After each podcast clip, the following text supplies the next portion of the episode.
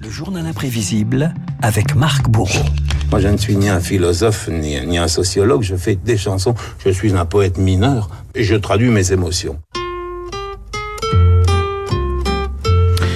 Une voix et une mélodie célèbre, Marc. Georges Brassens aurait eu 100 ans aujourd'hui, l'occasion de revenir sur la carrière d'un éternel modeste. Un parcours, Renaud, qui commence loin d'un succès artistique. À 7, le jeune Brassens est un esprit libre et frondeur. Au village sans prétention, j'ai mauvaise réputation. Je me démène ou que je reste quoi, je passe pour un je ne sais quoi. Cancre à l'école, doux rêveur, Brassens ne pense qu'à faire les 400 coups avec sa bande, ce qui lui vaut 6 mois de prison avec sursis pour un cambriolage. Non, les braves, j'en aime pas que l'on suive une autre route que le monde médit de moi sauf les muets. Ça va de soi. La honte de ses parents après cette condamnation le pousse à l'exil. Le jeune Brassens quitte Sète pour la capitale. Très jeune déjà, j'ai détesté la discipline. J'ai eu horreur de recevoir des ordres et j'ai eu horreur d'en donner aussi.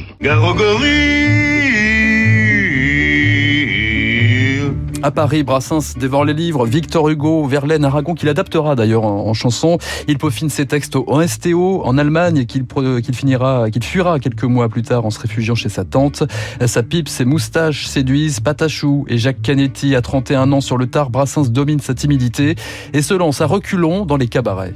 N'étant pas tellement destiné à passer en public, j'avais un tract un peu excessif. J'étais un peu, un peu pris de court et naturellement, je suis devenu ce que l'on appelle un, un, sauvage, que je n'étais oui. pas tellement. Depuis, j'ai mis de l'eau dans mon vin. Oui. Brassens de la timidité et des trous de mémoire sur scène. hein. C'est une marque de fabrique, petit échantillon Renault euh, lors d'un récital. Or, sous tous les cieux sans vergogne, c'est un usage bien établi. Dès qu'il s'agit de rosser les cognes, tout le monde se réconcilie. Oh, c'est furie à peine si j'ose le dire tellement c'est bas. Le... Non, ah non, pardon, non. Oui, je croyais que c'était déjà fini. J'allais me coucher. J'allais me coucher. On va en prendre une autre, puis on prendra après. Oh, mais merde, je me rappelle plus le truc.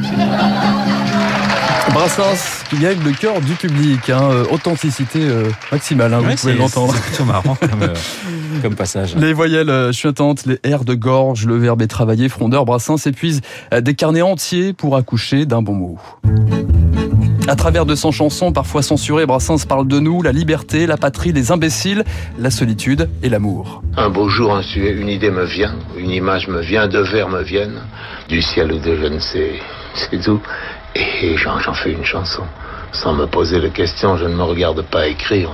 J'écris ce qui me passe par la tête. Et puis quand c'est fini, le critique que j'ai en moi décide si ça peut être livré au public ou non.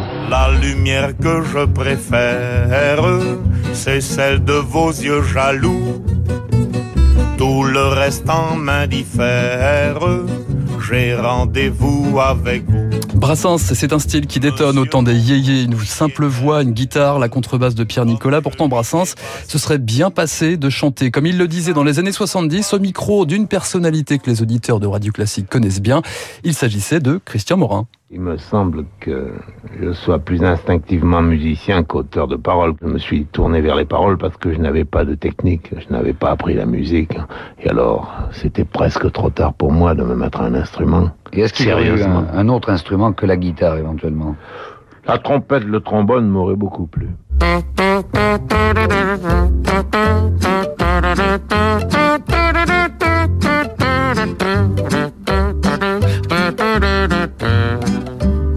Brassens, c'est enfin une star qui fuit les mondanités, l'amour discret de Joa Hyman, les repas entre amis traînés, Lino Ventura, Raymond DeVos, la bande du Moulin de la Bonde dans les Yvelines. C'est là d'ailleurs, Renaud, qu'il se lie d'amitié avec son voisin, un certain Bourville. Bourville, Brassens, récit croisé d'une amitié authentique et improbable pour refermer ce journal imprévisible. Un jour, j'étais en train de tondre ma blouse. Dans mon champ visuel, je vois quelqu'un qui ouvre la barrière. Je dis, tiens, encore un casse-pied qui entre. Je faisais semblant de ne pas le voir et ce personnage s'approchait de moi.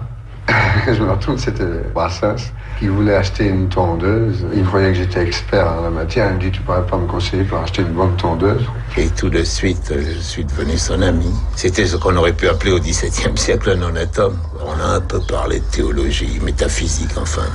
Je ne serais pas capable de dire ce que nous avons dit à ce moment-là, parce que dans le feu de la conversation, on s'excitait l'un l'autre et on arrivait à sortir de nous-mêmes des choses dont on ne soupçonnait pas l'existence. Non, ce n'était pas le radeau de la Méduse, ce bateau, qu'on se le dise au fond des ports, dise au fond des ports.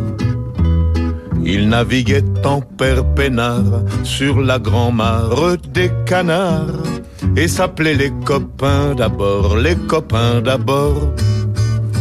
C'est fluctuat nec mergitur. Très sympa ce journal imprévisible. Non, parce que je vais vous dire la vérité. Je ne suis pas totalement fan de Ah, Georges Brassens à la base. tout de suite. Mais, mais, en réécoutant quelques extraits, je me dis, oui, quand même, quand même, quand même.